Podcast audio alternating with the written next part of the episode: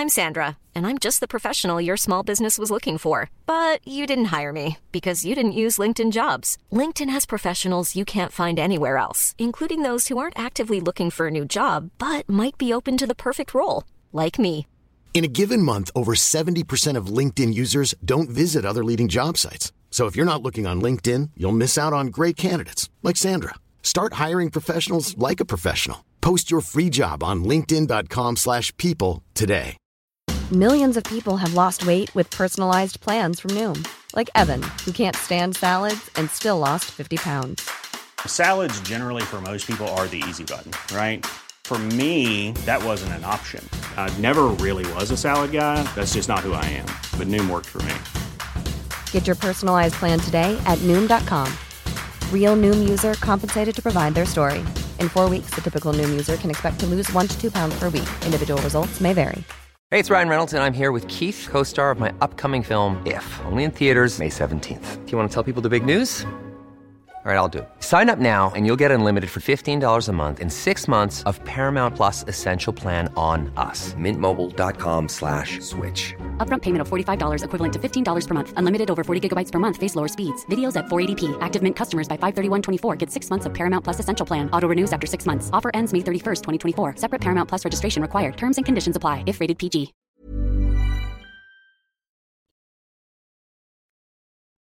بیروت ژانویه 1963 حوالی عصر دو تا دوست قدیمی تو آپارتمانی در محله مسیحی نشین شهر نشستن چای می‌خورن و گپ می‌زنن. این دو نفر دوستای قدیمی و سی سالن که الان تبدیل شدن به دشمن و هر کدومشون یه طرف نزاع درگیریان. کیم فیلبی و نیکولاس الیوت دو تا از کارکشته ترین جاسوسایی هستن که سالها با هم دوستای صمیمی بودند و حرفه جاسوسی رو در خلال جنگ جهانی دوم یاد گرفتن و با همدیگه مدارج ترقی رو طی کردند و از بهترین نیروهای سازمانهای اطلاعاتی و جاسوسی بریتانیا به شمار می‌رفتند. اما الان در حالی که داشتن گل می‌گفتن و گل میشنفتن خیلی زیرپوستی می‌خواستن همدیگه رو تخلیه اطلاعاتی کنند و پشت سر هم دروغ می‌گفتند در مورد همه چی اونم در شرایطی که تمام صحبتاشون با میکروفونی که تو اتاق جاسازی شده توسط نفر سومی که تو اتاق بغلی نشسته داره شنود میشه. سلام. من ایمان نجادت هستم و این چهل و یکمین اپیزود رافکسته که در دی ماه 1400 منتشر میشه. در هر قسمت از رافکست شما یک داستان واقعی یا ماجرای یک رویداد مهم تاریخی رو میشنوید. و در این قسمت هم قراره که ماجرای یکی از پیچیده ترین پرونده های جاسوسی قرن بیستم رو براتون روایت کنم. منبع از این اپیزود کتاب یک جاسوس در میان دوستان نوشته ریچارد مکینتایر نویسنده مورخ و روزنامه نگار نیویورک تایمزه که کتابش در لیست پرفروش ترین کتاب های نیویورک تایمز هم وجود داره. بریم دیگه سراغ داستان این قسمت. اپیزود 41 دوئل جاسوسان.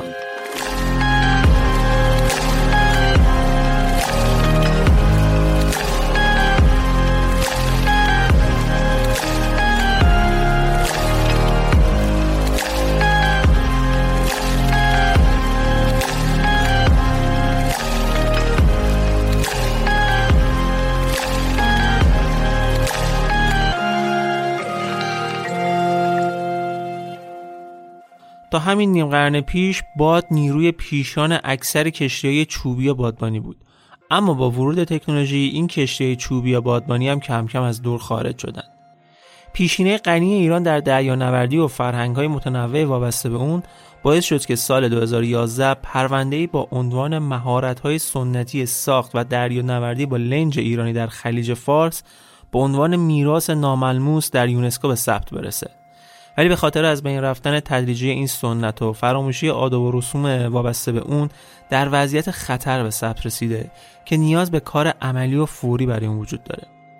حالا از دو سال پیش یه تیم دو نفره تصمیم گرفتن که یه کار عملی در این خصوص انجام بدن و با کمک دریانوردان جنوب کشور با خرید یک لنج اقیانوس پیما و بازسازی کردنش قدم خوبی برای احیای این فرهنگ بردارن. طبیعتا بهترین راه برای حفظ همچین سنت هایی وارد کردنشون در مسیر گردشگریه. کاری که در خیلی از کشورها سال هاست که داره انجام میشه و این تیم دو نفره بعد از دو سال تونستن مجوز این کار رو بگیرن و از مهر 1400 این لنج بادبانی که اسمش رو با الهام از اسم یکی از ناخداهای قدیمی بندر کنگ بابا بوم گذاشتن فعالیت توریستی خودش رو در روستای سلخ جزیره قشم شروع کرده. و یک انتخاب خیلی باحال و هیجان انگیز برای گردشگرایی که به جنوب میرن. با سوار شدن به عرشه این بوم بادبانی می‌تونید یک سفر دریایی با کشتی چوبی اقیانوس پیمای ایرانی رو تجربه کنید. آوای نیمه خانی جاشوان رو موقع برافراشتن بادبان ها بشنوید ماهیگیری کنید غذای دریایی بخورید داستان مردان دریا رو بشنوید و در نهایت از غروب زیبای خلیج فارس کیف کنید. آدرس پیج اینستاگرام بابو بوم رو هم براتون توی توضیحات پادکست گذاشتم که می‌تونید از طریق این لینک باشون در تماس باشید.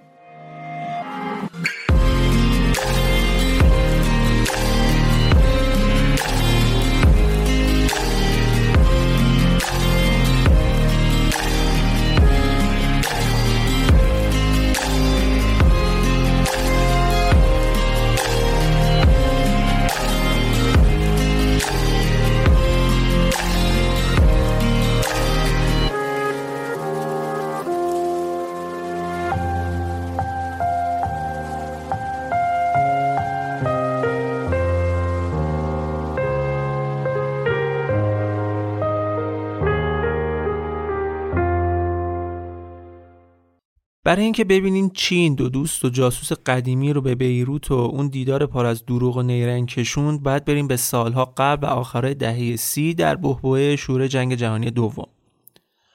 اون سال زمانی بود که نیکولاس الیوت تازه داشت وارد سازمان های اطلاعاتی بریتانیا می‌شد. خانواده ای که الیوت توش بزرگ شده بود از این خانواده با نفوذ بودن که کلی واسه خودشون برو بیا داشتن. میگن خاندان الیوت ها از ستون های اصلی امپراتوری بریتانیا بود. یکی هم عجیب غریب بودن. اموش توی یه شرط بندی توی هند مرده بود. شرط بسته بود که به مدت سه ماه هر روز یه سیگار برگ اندازه خودش بکشه. روز دوم افتاد مرد. امش توی 26 سالگی شکست عشقی می‌خوره تا آخر عمرش خودش رو تو خونه حبس می‌کنه. 50 سال تمام. پدرش یه آدم به شدت قانونمند سختگیر. از اینایی بود که می‌گفتن نباید به پسر محبت کنه که لوس نشه رفتارش دخترانه نشه. پدرش خیلی وقتا با تنها پسرش با واسطه حرف می‌زد. اگه یه وقت موضوع مهمی پیش میومد که بعد در موردش حرف می‌زدن یکی دیگر میفرستاد سراغش که مثلا یه وقت روش دروش باز نشه. همچین شخصیتی داشته داداشمون. خلاصه که بچگی نیکولاس که از اینجای داستان بعد برای راحتی بیشتر با همون اسم خانوادگیش یعنی الیوت صداش می‌زنیم تو بغل لله ها گذشت که یه وقت خدایی نکرده مهر و محبت پدر مادر شامل حالش نشه. یکم هم که بزرگتر شد فرستادنش به این مدرسه های شبانه روزی توی جای دوغون این مدرسه ها رو اون موقع بهشون می‌گفتن شخصیت ساز کله صبح تو سرما مجبورشون می‌کردن برن تو استخر. کار میکشیدن ازشون. با خشونت رفتار می‌کردن. که چی؟ الیوت باید مرد بار بیاد. بعدش هم که وارد کالج شد یکم که گذشت تمام امتیازاتی که کالج کمبریج به واسطه خانواده معروفش بهش داده بود و بی خیال شد اومد بیرون. یه مدت بلو تکلیف گذرون تا به واسطه شخصی به اسم سرنویل دیپلمات ارشد بریتانیایی که دوست خانوادگی الیات هم بود بهش یه کاری پیشنهاد شد. این آقا قرار بود که به عنوان کاردار بریتانیا در لاهه بره هلند. به الیوت هم پیشنهاد داد که به عنوان دستیار باهاش بره. اونم از خود خواسته. رفت تو وزارت خارجه یه دوره آموزشی رمزنگاری و رمزگشایی از پیامهای سری هم دید و راهی هلند شد. کارش هم خیلی راحت بود. یه کیف دستی می‌گرفت دستش که معمولا اسناد و مدارکی بود که سرنویل بهش نیاز داشت. پیام های سری و رمزنگاری شده رو رد و بدل می‌کرد و توی مهمونی های سفارت شرکت می‌کرد. چهار ماهی از ورودش به لاهه گذشته بود که یه روز یکی از نیروهای بریتانیا در سفارتشون در برلین میاد با سرنویل یه ملاقاتی انجام میده و بهش میگه که خبردار شده که در بندری توی هامبورگ آلمان ها دارن زیر دریایی می‌سازن و می‌خواد بره از این بندر اطلاعات جمع کنه. بعد اونجا به الیوت میگه تو هم می‌خوای با من بیای؟ الیوت هم میگه چرا نیام من از خودمه الیوت اولین مأموریت مخفوش رو انجام میده. دو روز بعد نصف شب میرن بندر هامبورگ و اطلاعاتی که نیاز داشتن و بر میدارن و میرن برلین. زمان حضور الیوت تو برلین مصادف بود با یه رژه تبلیغاتی بزرگ توسط نازی ها که هیتلر هم اونجا یک سخنرانی خیلی معروف داشت. الیوت تمام مراسم از طبقه ششم آپارتمانی که کاملا به محل رژه مشرف بود دید و وقتی برگشت لاهه دو باور جدید داشت. اول اینکه به هر قیمتی شده باید جلوی هیتلر گرفته بشه و دوم اینکه برای تحقق هدف اول باید جاسوس بشه خواستش رو با سرنویل مطرح کرد و با کمک اون با حفظ سمت دستیاری اون به صورت مخفیانه به عنوان کارآموز وارد MI6 شد. MI6 سازمان جاسوسی بریتانیا بود که وظیفش جمعآوری اطلاعات از کشورهای خارجی بود. برخلاف MI5 که سازمان اطلاعات بریتانیا بود و هیته وظیفش هم داخل کشور بود. یه مدت بعد دومین مأموریت الیوت انجام شد. با کمک یک جاسوس روسی باید از یکی از فرستادهای آلمان در هلند که مخالف نازی ها بود اطلاعات می گرفتن.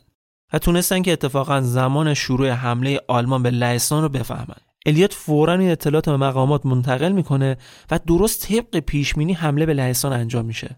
ولی این تنها اطلاعاتی نبود که از این آلمانی گرفتن.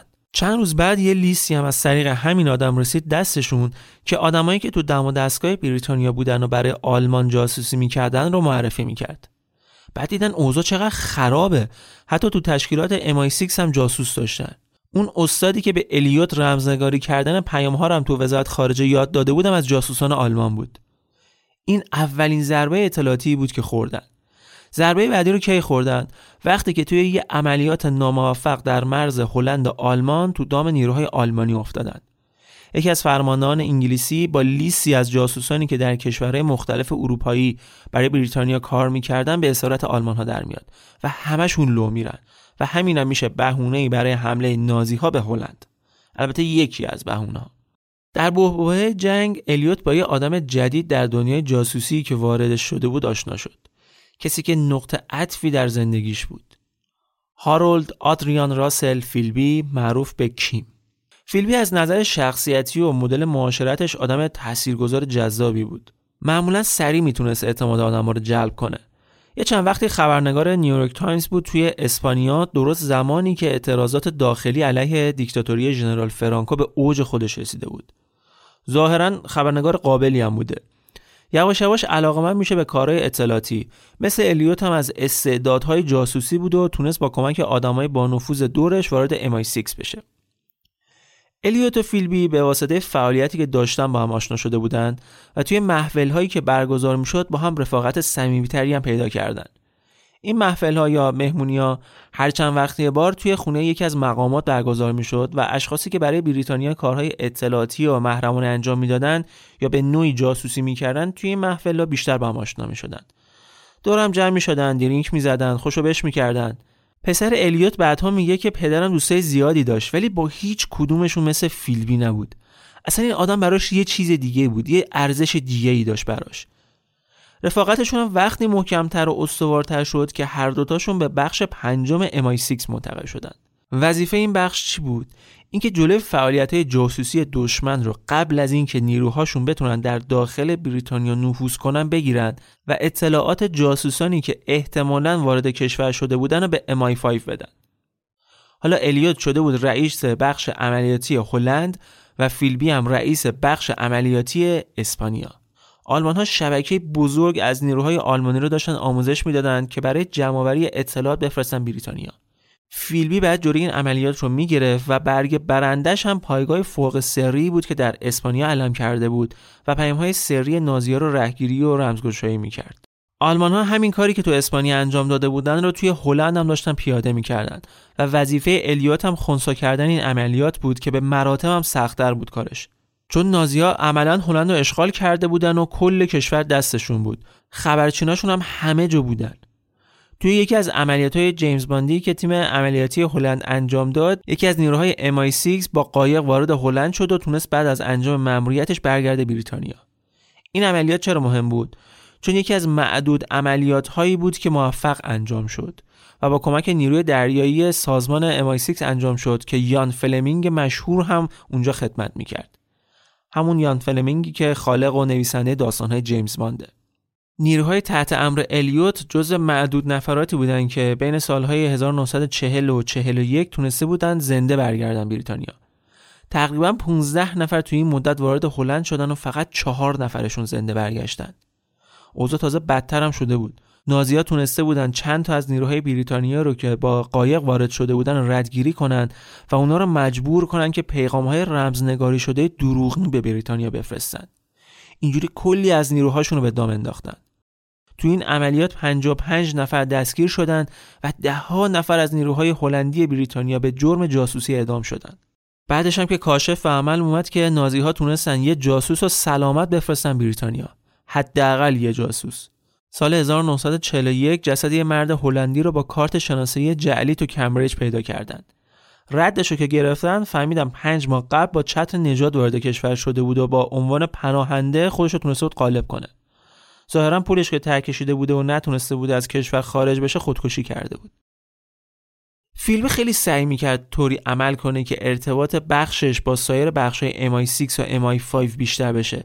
اینجوری می‌تونست نفوذ بیشتری در سازمان داشته باشه.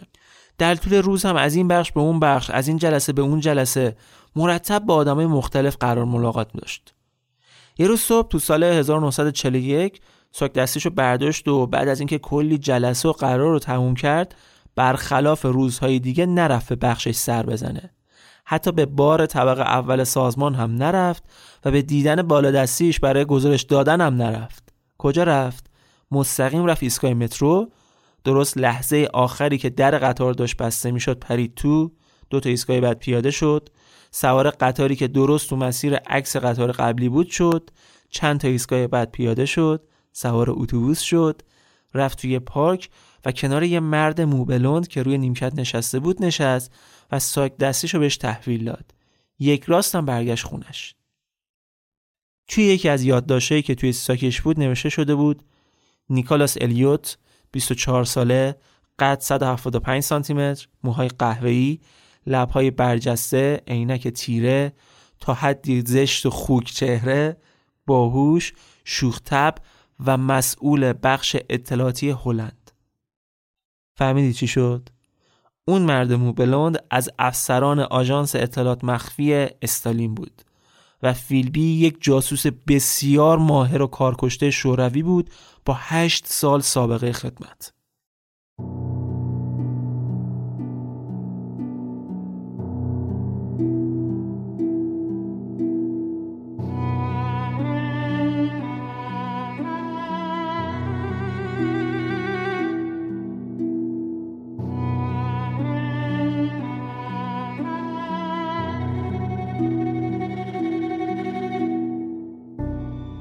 هیچکس فکرش هم نمی‌کرد که پسر یکی از سفیران انگلستان در هلند و تحصیل کرده کمبریج یه جاسوس باشه. فیلبی حتی با یکی ازدواج کرده بود که اونم جاسوس اتریشی کمونیستا بود. تمام اون لحظه هایی که فیلبی تو محفل ها و مهمونی ها مشغول نوشیدن بود در واقع داشت مأموریتش انجام می‌داد و بقیه نیروهای سازمان رو تخلیه اطلاعاتی می‌کرد.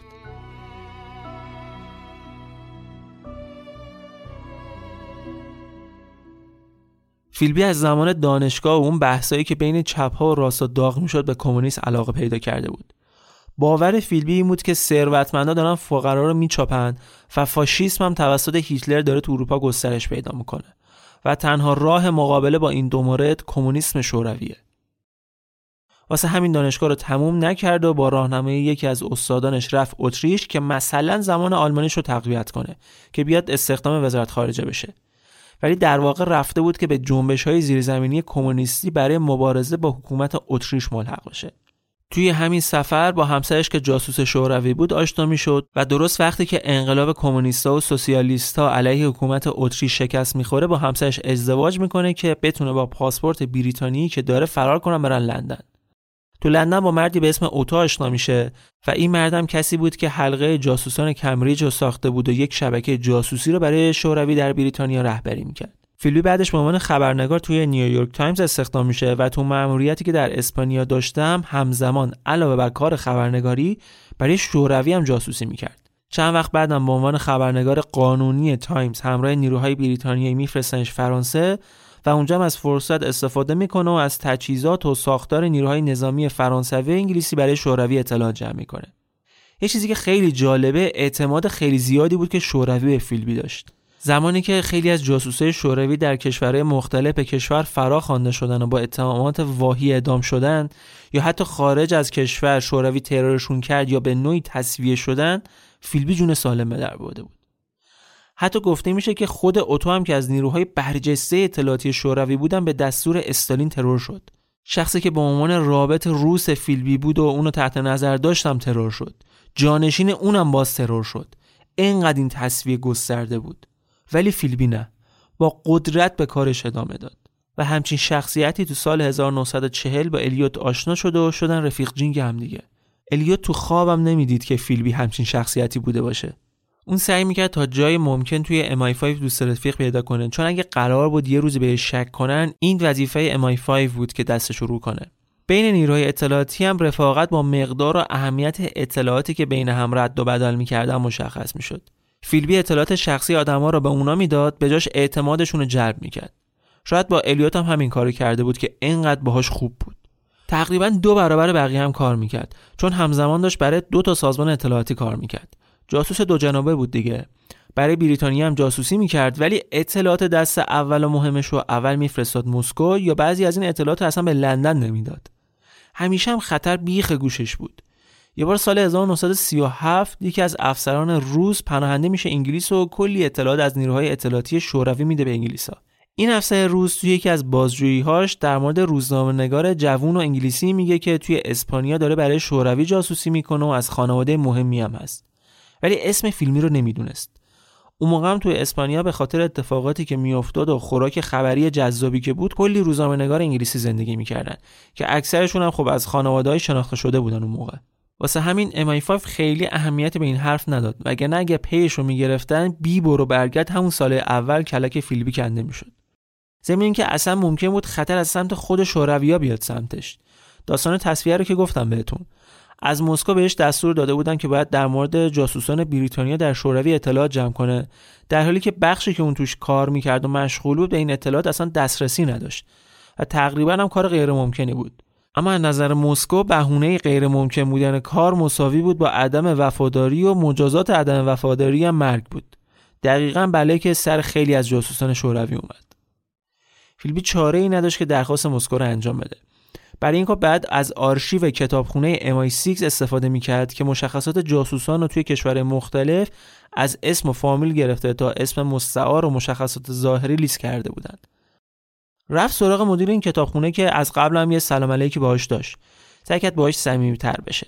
طرف مشروب خور حرفه‌ای بود. فیلمی هم از همین استفاده کرد و مرتب تو بار باش قرار میذاشت و چند پک مهمونش می‌کرد. تا اینکه یه بار ازش خواست دفتری که اسامی جاسوسان اسپانیا توش لیست شده رو ببینه.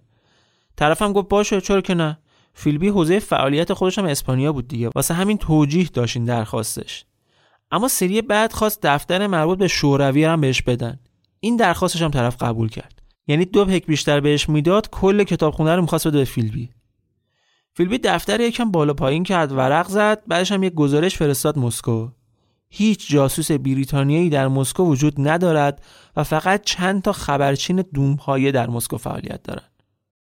افسره روس گزارش رو دیدن شاخ در آوردن. مگه میشه؟ مگه داریم؟ ما شورویم. بریتانیا بزرگترین سازمان جاسوسی دنیا رو داره. مگه میشه نخواد از ما جاسوسی کنه؟ گفتن این داره دروغ میگه. داره میپیچونه. باید حواسمون شیشتونگ بهش باشه که یه وقت نخواد دست از با خطا کنه. حتی یکی دیگه از جاسوسای شوروی هم توی MI6 حرف فیلبی رو تایید کرد. ولی گفتن جفتتون دارید دروغ میگید. همدست همید دارید مارموز بازی در میارید. واقعیت این بود که در زمان جنگ شوروی و بریتانیا توی یه جبهه بودند. خطر اصلی و دشمن مشترک هیتلر و نازیا بودند. به خاطر همین وزارت خارجه بریتانیا واسه اینکه تمرکزشون رو روی مبارزه با هیتلر بذارن اجازه نمی‌داد که رابطهشون با کشورهای همپیمانشون شکراب بشه.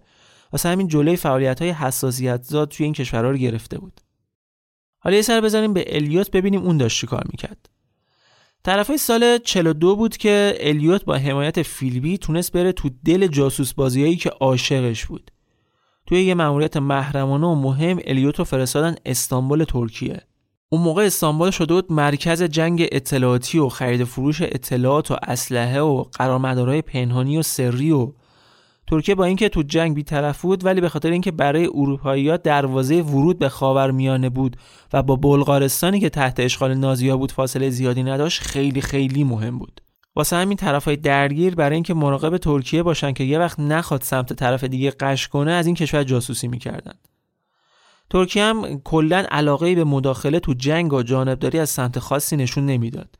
تا وقتی هم که حق مالکیتشون مرسا محترم شمرده می‌شد مشکل با این اتفاقا نداشت. الیوت توی این مأموریت رقابت سختی با طرف آلمانی داشت. رقابتشون انقدر جالب و عجیب بود که اکثر وقتا تو رستوران های میدون تقسیم دو طرف که وظیفه مشابه داشتن همدیگر رو می‌دیدن. یه وقتایی هم سر میز همدیگه یه شیشه مشروبم میفرستادن که مثلا بگن دیدم تا حواسم بهت هست. این جنگ اطلاعاتی هم هیچ وقت برنده مشخصی نداشت. ولی گاهن پیش می اومد که آلمان های برتریایی پیدا می‌کردن. مثلا توی یه مورد یه جاسوس آلبانیایی اطلاعات محرمانه بریتانیا رو میفروخت به آلمان. حتی یه سری هم یه سری اسناد محرمانه مربوط به کنفرانس معروف تهران تو سال 43 که استالین و روزولت و چرچیل در مورد جنگ جهانی دوم می‌خواستن تصمیم گیری کنن و به آلمان ها فروخته بود. حالا بماند که آلمان ها در ازای این اطلاعات پول تقلبی بهش انداخته بودند ولی این یه شکست بد اطلاعاتی برای بریتانیا شد. الیا تو همون مأموریتش هم با منشی انگلیسیش وارد رابطه عاشقانه شد و با همدیگه ازدواج کردند. که این منشی هم دختر یکی از موافقهای خود الیوت بود که باعث شد نفوذش تو سازمان اطلاعاتی بیشتر هم بشه. اما شاهکار الیوت توی مأموریت حرکتی بود که باعث شد رقیبش یعنی سازمان آبوهر سرویس جاسوسی نازی ها کلا منحل بشه و یه سرویس اطلاعاتی جدید جایگزینش بشه. داستان اینه که الیوت تونست با یه آلمانی ضد نازی به اسم اریک آشنا بشه که از یه خانواده با نفوذ آلمانی بود و هدفش این بود که اول از همه هیتلر رو سرمنیز کنند بعد بیان با آمریکا انگلیس رابطه دوستانه برقرار کنند و از اون طرف هم شوروی و کمونیستا رو تو جنگ شکست بدن و یه آلمان دموکراتیک بدون حضور کمونیستا به وجود بیارن. وظیفه الیوت این بود که این آدم رو با همسرش بیاره استانبول و از اونجا بفرستنشون بریتانیا. حالا چرا اریک برای الیوت مهم بود؟ چون تو سازمان آووهر کار می‌کرد و کلی اطلاعات از این سازمان جاسوسی داشت. اما این وسط یه مشکل بزرگ وجود داشت. اینکه نازی ها به نیروهای اطلاعاتیشون اجازه نمی‌دادن که همراه همسرشون از کشور خارج بشن. در واقع همسراشون رو گروگان می‌گرفتن. الیوت اومد چیکار کرد؟ با همکاری یه نفر دیگه یه کار تو سفارت آلمان در استانبول برای همسر اریک جور کرد که بهونه خروج همزمان رو بهشون داده بشه. زن و شوهر با هم دیگه سوار قطار شدن که برن بلغارستان و از اونجا وارد ترکیه بشن. ولی خبر نداشتن که درست تو واگن کناریشون یکی از افسران گشتاپا داره چارچشمی میپادشون. به محض اینکه وارد بلغارستان شدن همسر اریک بازداشت شد و تحویل سفارت آلمان داده شد و اریک مجبور شد که تنهایی بره استانبول. ولی اریات تونست دو هفته بعد همسرش رو فراری بده و با هواپیما قاچاقی ببره استانبول. رئیس آبوهر در استانبول می‌دونست که همسر اریک تو لیست سیاه گشتاپوه. فهمید که یه خبرایی هست. از طرفی هم یکی از خبرچینای الیا تو پلیس ترکیه بهش گفته بود که پلیس خبر داره که اریک با بریتانیا در ارتباطه ها این یعنی چی؟ یعنی اینکه اگه پلیس ترکیه خبر داشته احتمالا خیلی زود آلمان ها میفهمیدن و داستان کلا پر می‌شد. الیوت و اریک تا اونجا که تونستن اسناد و محرمانه و چیزایی که می‌خواستن رو جمع کردن و یه جا مخفی کردن. یه شبم اریک و همسرش به یه مهمونی شام تو سفارت اسپانیا دعوت میشن. کی مهمونی چیده بود؟ فیلبی. موقع بیرون آمدن از سفارت یه ماشین جلو پاشون ترمز می‌زنه و جفتشون رو میندازه تو صندوق و تمام. ناپدید میشن. دو هفته بعد سر و کلهشون تو لندن پیدا میشه. چی شد؟ کار الیوت بود. یه جوری فیلم بازی کردن که انگار این دو نفر رو دزدیدن تا زمان بیشتری برای فرار داشته باشن. همون شبونه با لباس مهمونی با قایق از این کشور به اون کشور آخر سر هم رسیده بودن قاهره و از قاهره هم رفتن لندن. میگن وقتی خبر به هیتلر رسید از عصبانیت داشت منفجر می‌شد. خیلی زودم مشخص شد که اریک تنها نبوده و دو تا جاسوس دیگه هم تو آبوهر برای بریتانیا داشتن کار می‌کردن که الیات اون دوتا رو هم از همون مسیر فرستاد لندن. این ماجرا باعث شد که هیتلر رئیس وقت آبوهر رو برکنار کنه و چند وقت بعدم بعد از اون کودتای معروفی که علیه هیتلر انجام شده بود و شکست خورده بود به جرم خیانت اعدامش کنه. الیوت با کمک فیلبی تونست این چهار نفر رو وارد لندن کنه و بهشون یه خونه امن بده. اونا هم در عوض هر چی اطلاعات داشتن به اینا گفتن که مهمترینش مشخصات افرادی درون آلمان بود که هم ضد نازی ها بودن و هم ضد کمونیستا و شوروی و همشون هم مثل اریک فکر می‌کردن. یه آلمان مسیحی و آزاد بدون خطر کمونیست. اتفاقی که اینجا افتاد این بود که الیوت شد نورچشمی MI6 و فیلبی هم تشویق شد و مهمتر از همه اسامی نیروهای مخالف کمونیست افتاد دست کی؟ فیلبی. فیلبی اون اسامی رو چیکار کرد؟ فرستاد مسکو. این لیست کجا به درد شوروی خورد؟ درست بعد از همون کودتای معروف علیه هیتلر. وقتی که آلمان ها حدود 5000 نفر از ضد نازی ها رو قتل عام کردند شوروی هم این لیست رو رسون دست نازی ها تا دشمنه مشترکشون از بین برن. حتی چند تاشون رو با قاتلایی که خودشون فرستادن آلمان کشتن. الیوت سرمست و خوشحال از دستاوردش ولی بیخبر از این که این اتفاق در پشت پرده با حرکتی که فیلبی زده بود باعث چه کشداری شده بود. ولی در عوض تا حدود زیادی تونسته بود اون شک و بدبینی روسا به فیلبی رو از بین ببره.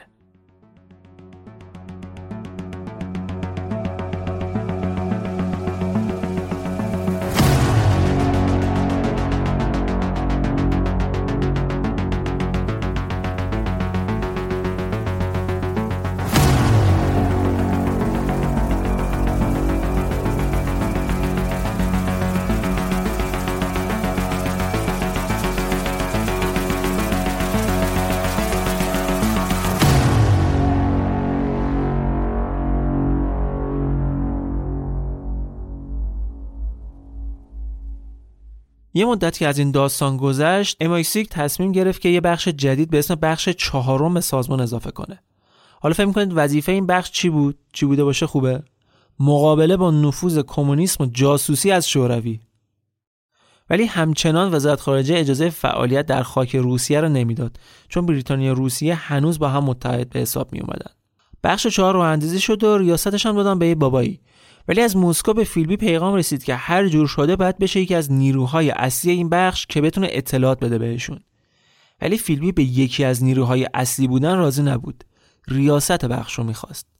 اومد از اختلافات رئیس بخش و رئیس سازمان استفاده کرد و زیرا این دوتا رو پیش هم زد تا اینکه رئیس بخش چهار برکنار شد و بدون معطلی پیشنهاد ریاست رو به فیلبی دادن. اونم از خدا خواسته.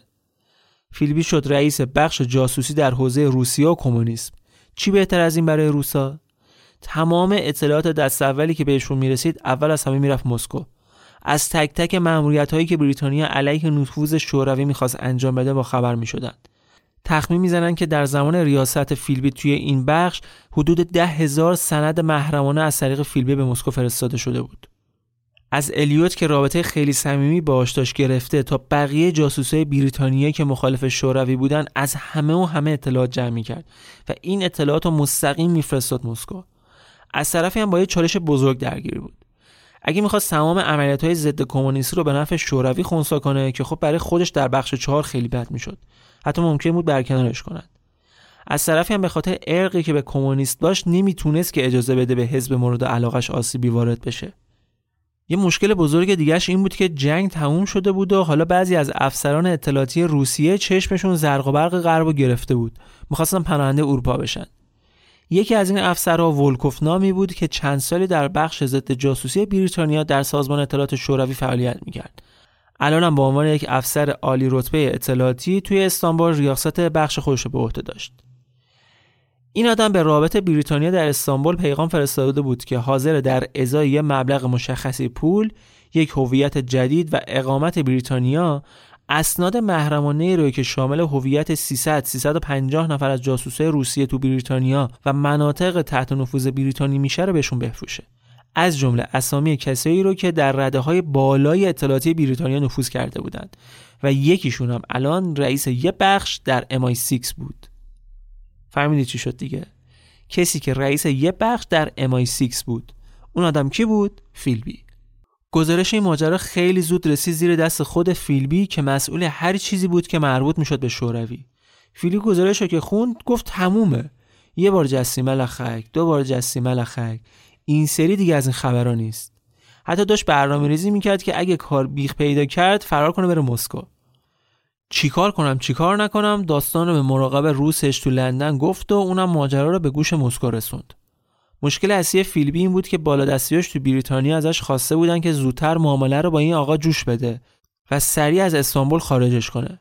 فیلبی اومد چیکار کرد؟ یه مأمور کارکشته روسی زبان رو که برای بریتانیا کار می‌کرد اجیر کرد که بره کار انتقال ولکوف رو به لندن انجام بده.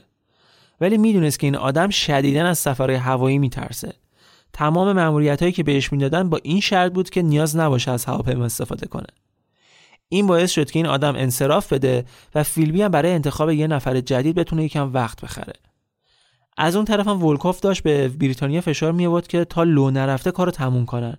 نفر بعدی که انتخاب شد کی بود؟ رفیق شفیق فیلبی که استانبول مثل کف دستش میشناخت و کلی هم رابط داشت اونجا. الیوت. الیات پاشد رفت استانبول که کارا رو برای انتقال ولکوف و همسرش انجام بده. و همزمان هم فیلبی رایی شد که مستقیما با خود این آدم برای گرفتن اطلاعات صحبت کنه. ولی سفرش به استانبول هم انقدر طولانی کرد که چند روز طول کشید تا برسه. وقتی رسید استانبول اون رابطش زنگ زد سفارت روسیه و به اپراتور گفت که با ولکوف کار داره. گفت ایشون الان داخل سفارت نیستن بعدا تماس بگیرید. فرداش دوباره زنگ زدن بعد وصلش کردن به این نفری که می‌گفت ولکوفه. ولی رابط بریتانیا می‌گفت که این صدا صدای ولکوف نیست. من صدای اونو می‌شناسم. قطع کرد دوباره یه دقیقه بعد زنگ زد. اپراتور بهشون گفت که ایشون امروز اصلا تشریف نیاوردن سفارت. چی شد؟ همین یه دقیقه پیش یکی که ادعا می‌کرد ولکوفه داشت باشون حرف می‌زد. پاشد حضورا رفت سفارت که ولکوف رو ببینه که بهش گفتن ولکوف ما اینجا ولکوف نداریم مثلا کی هست؟ شستش خبردار شد که بله یه خبرایی شده. یکم تحقیق کردن فهمیدن چند ساعت قبل دو نفر پتو پیچ شده با برانکود از سفارت خارج کردن و دو روز قبلم دو نفر به عنوان پیک سفارت روسیه از ترکیه ویزا گرفته بودن وارد استانبول شده بودن. اینا همون آدمکشای معروف استالین بودن. بعدا مشخص شد که ولکوف و همسرش رو بیهوش کردن بردن اسکو و اونجا زیر شکنجه ازش اعتراف گرفتن که خیانت کرده. بعدم خودش و همسرش رو اعدام کردن. و این همه ماجرا هم نبود. حتی اقوام نزدیکش هم یهو ناپدید شدن. قشنگ بخارش کردن. انگار از اول وجود نداشته. فیلیپ بازم قصر در رفت. نکته جالب اینه که یکی دو سال بعد از جنگ فیلیپی از اسپانیا نشان لیاقت می‌گیره. بعد به صورت محرمانه از طرف شوروی به پاس ده سال خدمات شرافتمندانه نشان پرچم سرخ رو می‌گیره و بریتانیا بهش نشان امپراتوری رو میده. یعنی لعنتی همزمان از سه دولت بالاترین نشان لیاقت رو گرفت. اون انقدر خودشو کاربلد و حرفه‌ای نشون داد که یکم بعد برای ادامه فعالیتش فرستادنش استانبول و ریاست بخش چهار رو به کسی دیگه ای دادن. از نظر فیلبی مأموریت جدیدش یه قدم رو به جلو بود. توی این مدت هم از همسر سابقش که اگه خاطرتون باشه گفتم یه کمونیست اتریشی بوده جدا شده بود که یه وقت نخواد توی آینده کاریش تأثیری داشته باشه. بعدش هم رفت با یه زن دیگه به اسم آیلین ازدواج کرد که مشخص شد این یکی هم از بیماری روانی رنج می‌بره. همش خودزنی می‌کنه. یه مدت بعد طرفای سال 1948 یه پست خیلی خیلی مهم به فیلبی پیشنهاد شد که در لحظه بدون مشورت با روسا قبولش کرد. ریاست MI6 در واشنگتن. این پست قشنگ مسیرش رو سمت هدف اصلیش که ریاست کل سازمان بود هموار می‌کرد. و بهش یه مأموریت هم دادن. پیدا کردن پناهندهایی که از شوروی فرار می‌کردن. قرار بود که اینا رو مخشون رو بزنن و آموزششون بدن که دوباره بفرستنشون شوروی برای شورش و خرابکاری این کارا. اولین کسایی هم که پیدا کردن دو تا جوان 20 ساله بودن که البته پناهنده نبودن ولی از مخالفان کمونیستا بودن. این دوتا رو 6 هفته تو لندن آموزش دادن بعد بردن استانبول که از اونجا برن سمت مرز گرجستان که بخشی از شوروی بود و عملیاتشون رو شروع کنن. شبونه تو تاریکی فیلمی اینا رو تا لب مرز فرستاد و همین که پاشون رو گذاشتن اونور مرز صدای شلیک بلند شد. یکیشون در دم کشته شد. نفر دوم تو جنگل های گرجستان دستگیرش کردن و دیگه هیچ خبری ازش نشد. فیلمی مثل آب خوردن به مسکو لوشون داده بود. از این طرف خودش برنامه ریزی می‌کرد که آدم اجیر کنه بفرست شوروی برای خرابکاری. از اون طرف هم عملیات رو مو به مو به مسکو لو می‌داد و آدمایی که خودش اجیر کرده بود به کشتن می‌داد. حالا یکی دو نفر که خوبه. توی یه عملیات اومدن کلی نیرو جمع کردن آموزش دادن با قایق فرستادن آلبانی. بعد به محض اینکه پاشون به آلبانی رسید روسا قتل عامشون کردن. فکر نکنید فقط هم فیلی بوده که این اطلاعات رو بهشون می‌داده ها. بعدا مشخص شد که طی جنگ جهانی دوم 200 نفر از نیروهای آمریکایی داشتن برای شوروی جاسوسی می‌کردند و کلی جاسوس تو خاک خود آمریکا داشتن که حتی یکیشون تو سفارت بریتانیا در واشنگتن کار می‌کرد. آدمی به اسم مکلین. لو رفتن مکلین باعث می‌شد که پای خیلی ها وسط بیاد و مهرهای اصلی شوروی از جمله فیلیبی سرشون بره بالای دار. سازمان اطلاعاتی بریتانیا به تکاپو افتادن که هر جور شده این جاسوس رو پیدا کنن. ولی هنوز اسمشو نمی‌دونستن. تا اینکه با رمزگشایی از یه سری از پیامهای رد و بدل شده بین مسکو و لندن فهمیدن که این آدم وقتی همسرش باردار بوده اونو فرستاده خونه مادرش در فلان شهر. و تنها کسی از سفارت هم که توی اون بازه زمانی همسرش باردار بوده و مادرش تو فلان شهر زندگی می‌کرده مکلین بوده. اون چیزی که نباید می‌شد شد. مکلین لو رفت. این آدم یه نیروی ساده و معمولی نبود. کسی بود که اگر دستگیر می‌شد و اعتراف می‌کرد دودمان هرچی جاسوس وابسته به شوروی بود و به باد می‌داد. فیلبی وقتی فهمید مکلین لو رفته سریع پیغام فرستاد مسکو که چه نشستید که امروز فرداست که اینو بگیرن و به فنا بریم. بریتانیا هنوز برای دستگیریش اقدام نکرده بود ولی کاملا تحت نظر داشتش. رفت رو کامل چک می‌کرد. حالا تا اینجا رو داشته باشید؟ از اون طرف هم وقتی فیلبی تو واشنگتن بود یه دوست قدیمی به اسم برجس داشت که اتفاقا اینم لنگه خودش جاسوس شوروی بود. تو وزارت خارجه کار می‌کرد. این آدم میاد واشنگتن و یه چند وقتی رو میمونه خونه فیلبی. الکلی بود دائم الخم بودش. رفتار همچین درست درمونی هم نداشت هیچ وقت. حالا وقتی مکلین لو میره به فیلبی از مسکو خبر میدن که از طریق یه رابط بهش خبر بده که فلان تاریخ فلان جا سوار فلان قایق بشه که بتونه از کشور فراریش بدن. خب طبیعتا فیلبی که خودش نمی‌تونست این کار انجام بده چون مکلین تحت نظر بود ممکن بود دردسر بشه. یه دو, دو تا چهار تا کرد گفت کی بهتر از برجس دایم الخم. کلا کسی هم بهش شک نمی‌کنه که بخواد جاسوس بشه. برجس رو میفرسته پیشش که بهش خبر رو برسونه ولی بهش میگه که سر جدت فقط خودت باش فرار نکن برو که هممون رو بدبخت می‌کنی.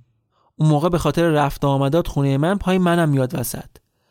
برجس میگه نداش حل خیالت راحت. شب فرار می‌رسه و مکلین با اینکه تحت نظر بوده می‌تونه با برجس سوار ماشین بشه و گازشو بگیرن بنده رو اونجا فشنگی سوار قایقی که منتظرشون بود بشن و فرار کنن. مکلین با برجس دوتایی با هم. برجس هم باش رفت.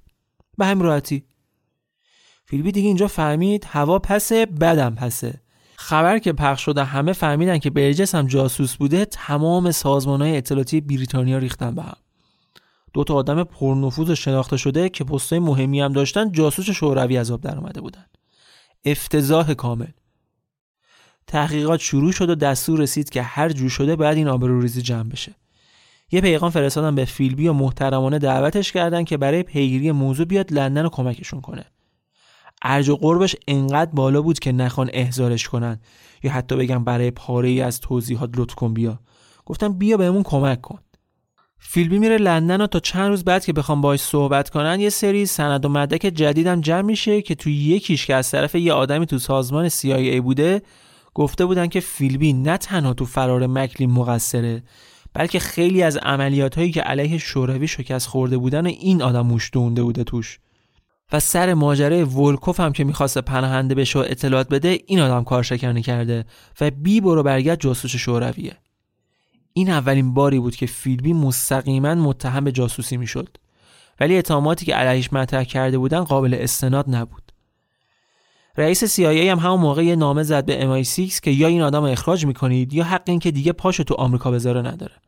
از اون طرف هم اینا باعث شد که MI5 بهش مزنون بشه و می‌خواست هر جوریش که شده ازش بازجویی کنه. فشار وحشتناک بود. ولی یه برگه برنده که فیلبی داشت MI6 و همکاراش از جمله الیوت بودن که همه جوره پشتش بودن. I'm Sandra and I'm just the professional your small business was looking for but you didn't hire me because you didn't use LinkedIn Jobs LinkedIn has professionals you can't find anywhere else including those who aren't actively looking for a new job but might be open to the perfect role like me In a given month over 70% of LinkedIn users don't visit other leading job sites So if you're not looking on LinkedIn, you'll miss out on great candidates like Sandra. Start hiring professionals like a professional. Post your free job on linkedin.com/people today. If you're looking for plump lips that last, you need to know about Juvederm lip fillers. With Juvederm Volbella XC and Juvederm Ultra XC, your lip look, whether it's subtle or bold, can last up to one full year with optimal treatment and no additional maintenance. Find a licensed specialist and see if it's right for you at juvederm.com today. That's J U V E D E R M.com. Add fullness to lips in adults over 21 with Juvederm Volbella XC or Juvederm Ultra XC. Do not use if you have severe allergies or a history of severe allergic reactions, or if you're allergic to lidocaine or the proteins used in Juvederm. Tell your doctor if you have a history of scarring or taking medicines that decrease the body's immune response or that can prolong bleeding. Common side effects include injection site redness, swelling, pain, tenderness, firmness, lumps, bumps, bruising, discoloration, or itching. As with all fillers, there's a rare risk of unintentional injection into a blood vessel, which can cause vision abnormalities, blindness, stroke, temporary scabs, or scarring. For full important safety information, visit juvederm.com. بالاخره اولین مصاحبه با فیلبی تو خود MI6 انجام شد که خیلی هم دوستانه بود. یکم در مورد برجس ازش پرسیدن یکم در مورد مکلین پرسیدن. حالت بازجویی نداشت. بهش گفتن که هرچی در مورد این دوتا آدم می‌دونی بهمون بگو که شاید بتونه کمکمون کنه. خود بازجوی اصلا خجالت زده بود که نشسته جلوی فیلبی این حرفا رو بهش می‌زنه. جلسه اول تموم شد و تو فاصله دو تا جلسه تا جلسه دوم امای 5 سخت داشت خودش رو به در و دیوار می‌زد که هر جور شده یه سندی مدرکی چیزی علیه فیلبی پیدا کنن. تو جلسه دوم یکم جو سنگی تر شد. حتی بازجویی که سری پیش با خجالت حرف می‌زد این سری مستقیما سال جوابش می‌کرد. حتی وقتی جلسه تموم شد بهش دستم نداد. مشخص شد که خود نخست وزیر چرچیل مستقیما دستور داده که شروع کنن در مورد فیلبی تحقیق کنند و حتی اگه لازم شد رسما ازش بازجویی کنن رئیس MI6 هم خیلی سعی کرد از فیلمی حمایت کنه ولی الان دیگه چاره ای نداشت که ازش بخواد استعفا بده. بالاخره بازجویی های رسمی شروع شد. مسئولیت بازجویی ها هم با MI5 بود. تو جلسه اول یه آدمی رو نشوندن جلوی فیلبی که طرف از اینا بود که از زیر زبون بقیه به زور حرف میکشیده. عصبی پرخوشگر تو بازجویی اینقدر اربده کشیده بود صداش گرفته بود. همه چی هم آورد وسط. به فیلبی گفت آره تو توی دوران دانشجویی چپی بودی همسر اولت کمونیست بوده خودت هم کمونیستی. ما خبر داریم که دهه سی که به عنوان خبرنگار رفتی اسپانیا جاسوس شوروی بودی می‌خواستی جنرال فرانکو رو ترور کنی. فیلبی بهش گفت مهندس اگه شوروی بخواد یه کسی مثل فرانکو رو ترور کنه منی که تازه فارغ التحصیل دانشگاه بودم میفرستاد یا یه آدمکش حرفه‌ای رو. بعد اینجا فیلبی سوتی داد. گفت من اون اوایل خبرنگار آزاد بودم اصلا. استخدام روزنامه نشده بودم هنوز. بازجوش گفت اه پس بگو ببینم یه آدم تازه فارغ التحصیل شده. اونم بدون شغل چجوری تونسته هزینه سفرشو بده؟ حتما شوروی ساپورتت کرده بود دیگه. فیلبی دید اوزاخیته گفت نه خیر. کتابا و گرامافون و خرت و پرتامو فروختم رفتم. بازجوش گفت داداش اون چیزی که فکر می‌کنی منم خودتی. تقریبا MI5 و مقامات CIA مطمئن بودن که اون مجرمه. ولی سندی که بتونن باهاش ثابت کنن نداشتن و تا وقتی هم که خودش اعتراف نمی کرد نمی‌تونستن کاری کنن. فیلی بعد از اینکه از کار برکنار شد اوضاش خیلی به هم ریخت. با زن و بچه‌اش رفت توی خونه‌های سرایداری زندگی می‌کرد. 24 ساعته تحت نظر بود. هم خودش هم خانوادش تلفنش شنود می‌شد. پیام ها نامه‌هاش رو چک می‌کردن. تنها کسی که این مدت هنوز پشتش بود الیوت بود. بعد از بازجویی اول یه نفر جدیدی شروع کرد بازجویی کردن از فیلبی که روشش دقیقا برعکس نفر قبلی بود. از این مدلا بود که از در رفاقت وارد می‌شد و سعی می‌کرد خیلی زیر پوستی تو حرفای طرف تناقض پیدا کنه. یه چند جلسه هم با این آدم رفت و اومد کرد که تقریبا چهار ماه طول کشید. بعد یهو ناپدید شد. بازجویی هم همه متوقف شد. برای فیلمی هم هیچی بدتر و استرس از این بیخبری نبود. حالا نتیجه بازجویی های نفر دوم چی بود؟ در بازجویی ها چیزی دال بر اینکه فیلبی گناهکار باشد پیدا نشد.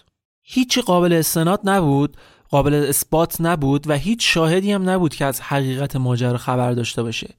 هیچ کس به جز آیلین همسر فیلبی که اصلا هم دل خوشی ازش نداشت. بهتون گفتم که آیلین ناراحتی اعصاب داشت خود زنی می‌کرد داستانه عجیب غریب درست می‌کرد واسه خودش. فیلبی هم آیلین رو یه جورایی صد راه پیشرفتش می‌دید. حتی یه مدت تو بیمارستان روانی بستریش کرد. چند بارم با زنای دیگه وارد رابطه شده بود که آیلین فهمیده بود. تقریبا اون اواخر آیلین یه چیزایی در مورد جاسوس بودن فیلبی می‌دونست ولی خیلی خطری از سمتش وجود نداشت. یه مدت هم دوباره اینجوری گذشت و تا اینکه باز یه افسر شوروی با کلی اطلاعات فرار می‌کنه و پناهنده میشه استرالیا. سال 54 بود. تقریبا چهار سال بعد از فرار برجس و مکلین. این آدم کلی اطلاعات مهم از برجس و مکلین داشت و می‌گفت که من خبر دارم که یه نفر سومی به اینا کمک کرده و فرارشون داده. این نفر سوم نفر سوم افتاد تو دهن همه. حتی آیلین. ببین چقدر اوضاع بین این زن و شوهر خراب بود که توی یه مهمونی شام جلوی همه آیلین پاشد گفت من می‌دونم که تو اون نفر سومی. من می‌دونم که تو اون جاسوسی. فکرشو بکن. دیگه بعد سه چهار سال فشار روی فیلبی خیلی خیلی زیاد شده بود. اگه حمایت های مالی و معنوی الیوت نبود کلم از هم میپاشید. از طرفی هم جرأت اینو که با رابطه های روسش ارتباط بگیرد نداشت چون کاملا تحت نظر بود.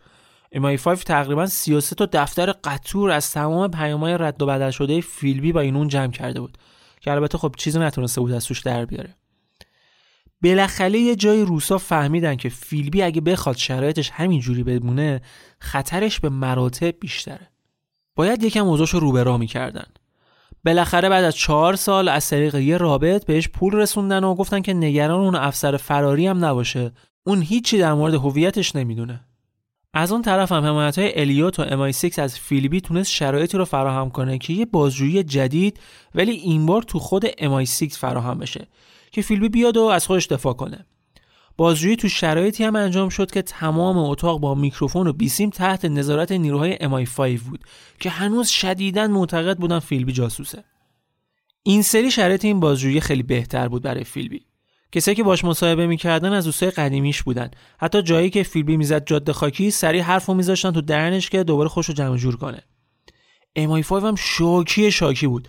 می‌گفت این مسخره بازی ها چیه؟ این مسخره ترین بازجوییه که ما تو عمرمون دیدیم. بعد از بازجویی هم نتیجه رو اینجوری اعلام کردن. هیچ مدرکی دال بر مجرم بودن آقای فیلبی یافت نشد. فیلبی شاد و خوشحال از این که هم مصاحبهش خوب پیش رفته هم دوستای روسش دوباره پشتش گرفتن رفت خونه بالاخره بعد از چهار سال سرش راحت گذاشت رو بالشت. ولی اینجور وقتا تو داستانه همیشه یه ولی هست دیگه. فیلبی صبح روز بعد تو شرایطی بیدار شد که خبرنگارا خونش رو دوره کرده بودن. داستان چی بود؟ یکی از روزنامه ها به سفارش یکی از ماموران MI5 تیت زده بود که نفر سوم که اون پناهنده روس ازش حرف می‌زد همون جناب فیلبیه خبرنگارا تو حیات خونش شدار زده بودن. هر جا می‌رفت می‌رفتن دنبالش. به الیوت که زنگ زد بهش گفت تو هیچ مصاحبه نکن تا به وقتش بگم چیکار کنی. ماجرا تو تمام روزنامه ها چاپ شده بود. همه تیت زده بودن که فیلبی همون نفر سوم معروفه. داستان انقدر بیخ پیدا کرد که به مجلس ایانم کشیده شد. دولت مجلس افتاده بودن به جون هم. فیلبی ولی یه حامی بزرگتر هم داشت اینجا. وزیر امور خارجه. نماینده مجلس به نمایندگی شخصی به اسم لپتون وزیر رو کشوندن. مجلس و ازش سوال جواب کردن. از یه طرف لپتون مستقیم فیلبی رو متهم جاسوسی می‌کرد و از یه طرف هم جناب وزیر تمام قد پشت فیلبی وایساده بود. به هیچ عنوان زیر بار اینکه فیلبی جاسوسه نمی‌رفتن. نماینده موافق و مخالف هم افتاده بودن به جون هم دیگه. کلا شهر رو به هم ریخته بود دیگه این آدم. جلسه که تموم شد الیوت به فیلبی گفت این تازه شروع ماجراست. وزیر برات اعاده حیثیت هم کرده. حالا وقتش که یه کنفرانس خبری بدی و با خبرنگارا مصاحبه کنی.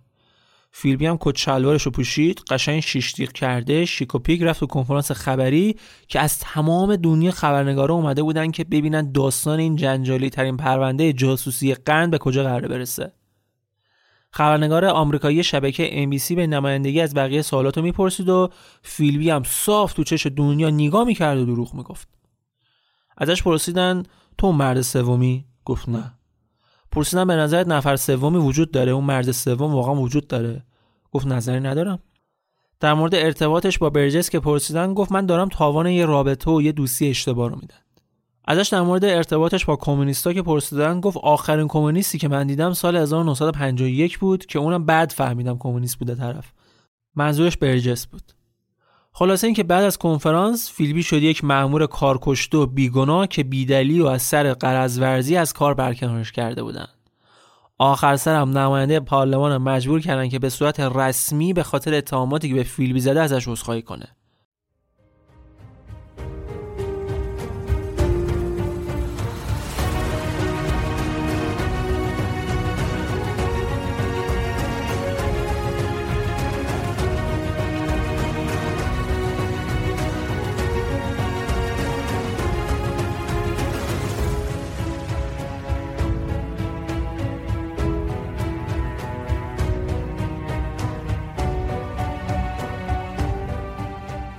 الیوت با تمام وجودش از رفیق قدیمیش حمایت کرد تا بالاخره تونست از تمام اتهامات تبرش کنه و حتی تونست مسیر برگشتش به سازمان رو هم هموار کنه.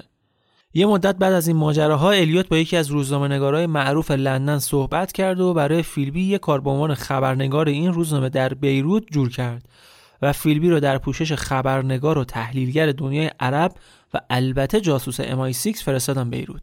دوباره برگشت سر کار. واسه مهمی نداشت ولی می‌تونست دوباره به حرفه‌ای که بهش علاقه داشت مشغول بشه.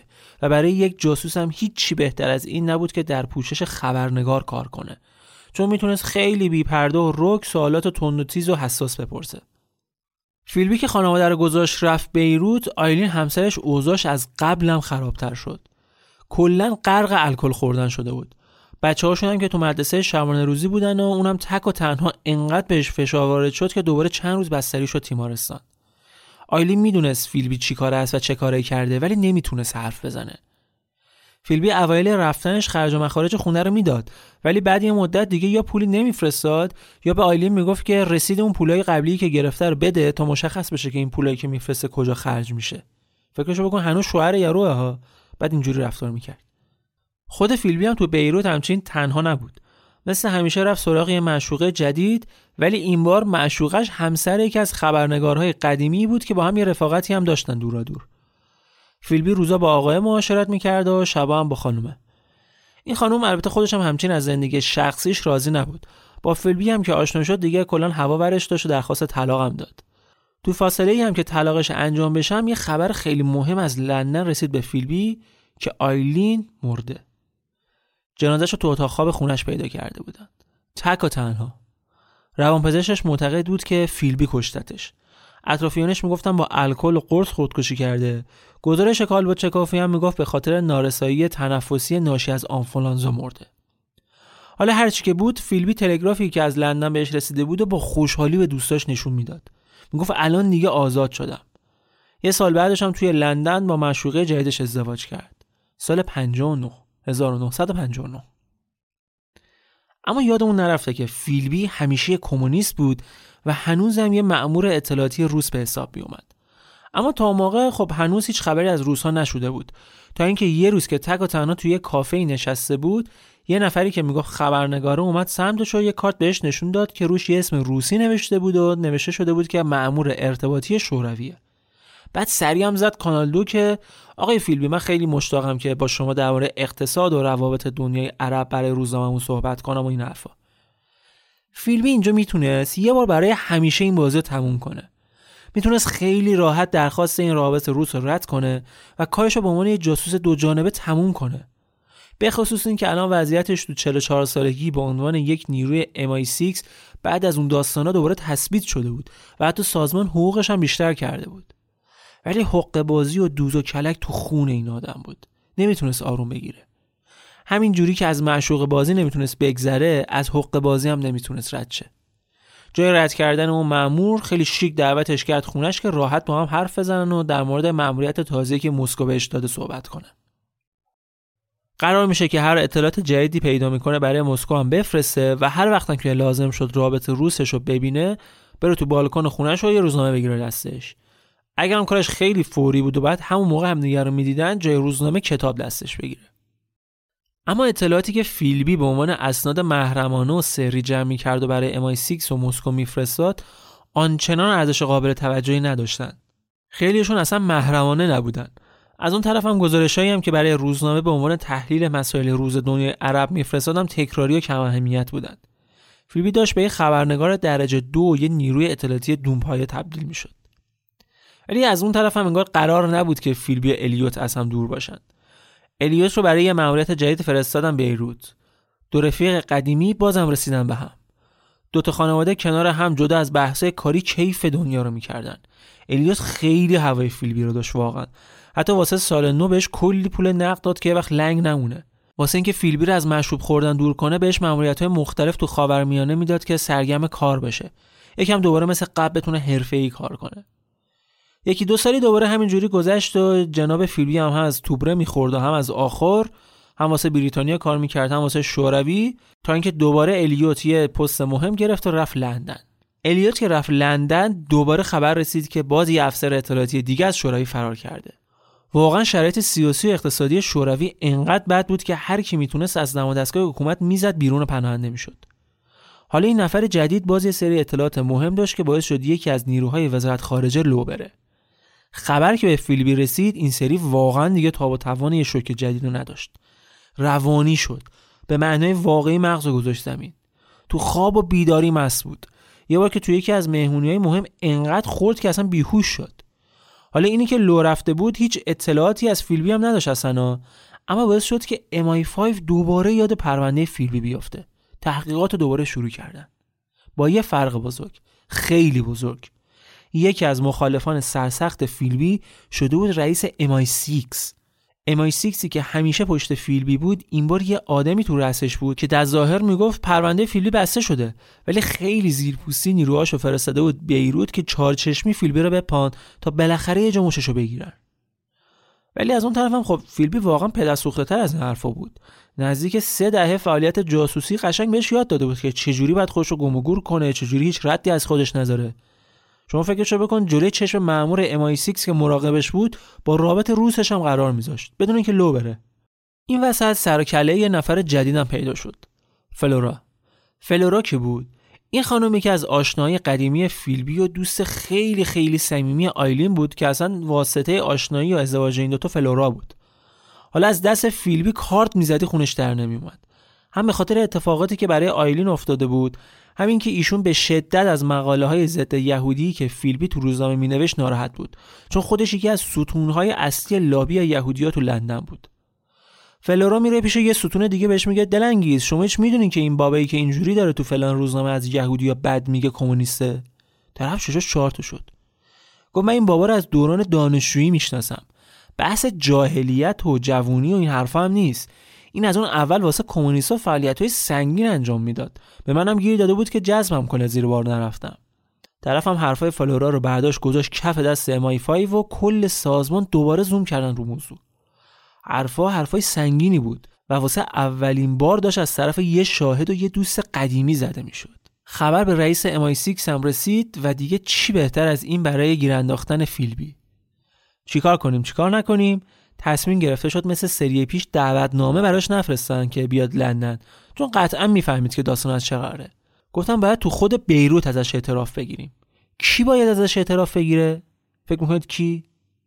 نیکولاس الیوت رفیق سی سالش. رفتم موضوع رو به الیوت گفتن و اونم خوشش زد. یهو انگار تمام بدنشو کرده باشن تو یخ. وا رفت. شک شک. مثل برق در لحظه تمام عملیات هایی که علیه شوروی انجام داده بودن و شکست خورده بود از جلوی چشاش رد شد. گفت یعنی چی؟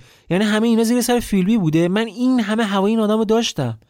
تو تمام این عملیات ها ما ده ها نیروی خوبمون از دست دادیم. تو عملیات آلبانی روسا 100 نفر رو سلاخی کرده بودن. اون دوتا جوانی که قرار بود برن گرجستان هنوز از مرز رد نشده کشتن. یعنی همش فیلبی بعد یه لحظه یاد قواس معروف انگلیس افتاد که چند سال پیش کشته شده بود. داستان عملیات این آدم این بود که روسا با ناو جنگی اومده بودن انگلیس که یه دیداری با مقامات داشته باشن. الیوت هم یه قواس کارکشتر اجیر کرد که بره زیر آب این کشتی ها رو بررسی کنه. ولی دیگه خبری ازش نشد تا یک سال بعد که جسد پوسیدش رو پیدا کردن. یه قواس روس به عطا گفت که به من دستور دادم برم اونو سربنیز کنم. منم رفتم زیر آب گلوشو بریدم. الیوت گفت یعنی حتی این عملیات هم فیلبی لو داده واقعا. حس الیوت به فیلبی در کمتر از نیم ساعت از یه رفیقی که حاضر بود جونش هم براش بده تبدیل شد به اینکه لحظه شماری می‌کرد تا تیکه پارش کنه واقعا. فوری مامور میفرسته بیروت و به فیلبی خبر میدن که بیا تو فلان خونه امن که گزارش جدیدش از فعالیتاش بده و دستورات جدید رو بگیره مثلا. آپارتمانم کلا میکروفون جاساز کردن و قرار بود از اتاق کناری هم همه مصاحبه رو ثبت و ضبط کنن و همزمان هم یکی تمام صحبت رو تایپ کنه که هیچی از قلم نیفته. فیلبی رو خبر کردن اومد تق تق تق در آپارتمان رو زد الیوت در باز کرد. فیلبی اصلا جا نخورد. بهش چی گفته باشه خوبه؟ گفت حدس می‌زدم که خودت باشی. ببین همین جملهش باعث شد که بریتانیا دو دهه تمام تو سازمان های اطلاعاتیش دنبال یه نفری باشه که حدس می‌زدن احتمالا به فیلبی خبر داده بود که الیوت قراره بیاد ببینتش و داستانش لو رفته.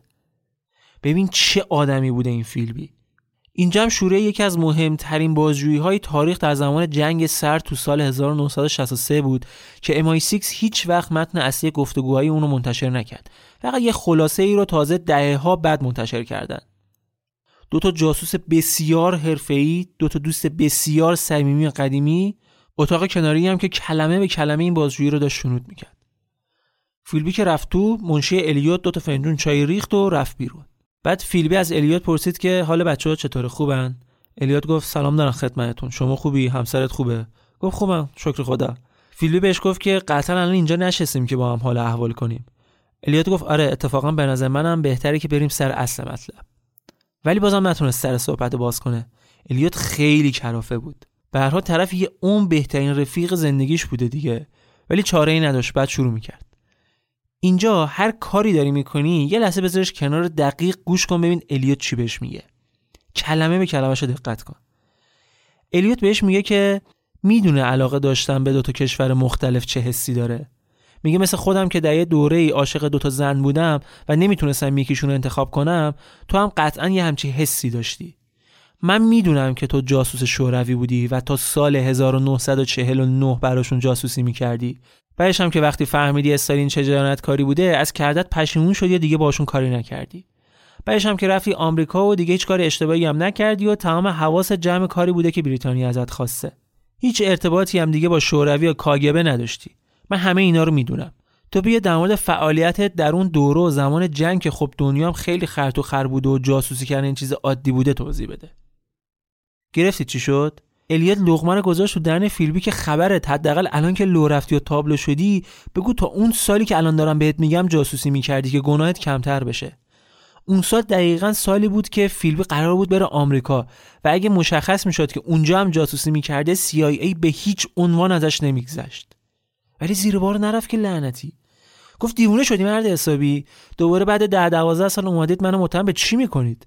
همون بابایی هم که تو پارلمان به من تهمت زد خودش رسما از من عذرخواهی کرد. اونا دارن ازت سوء استفاده می‌کنن. الیوت میگه ببین من می‌دونم. همه چی بیا اعتراف کن. بجاش ما هم قول میدیم که بهت مسئولیت قضایی بدیم. محاکمت نکنیم. ما فقط می‌خوایم بدونیم که چه اطلاعاتی به شوروی دادی و الان تو بریتانیا کیا دارن برای شوروی جاسوسی می‌کنن.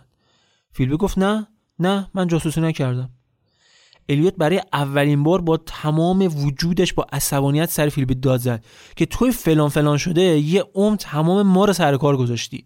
یه عمر به معنی که تمام قد هوا تو داشتم دروغ گفتی. به خانوادت دروغ گفتی. به کشورت خیانت کردی. الان دهنتو باز کن و بگو که تا سال 1949 جاسوسی می‌کردی و بعدش دیگه ارتباطتو باهاشون قطع کردی. ولی زیر بار نرفت. بهش میگه تا فردا 24 ساعت بهت وقت میدم. دقیقا همین ساعت همینجا دوباره همون می‌بینیم. و امیدوارم که حرفی واسه گفتن داشته باشی رفیق قدیمی.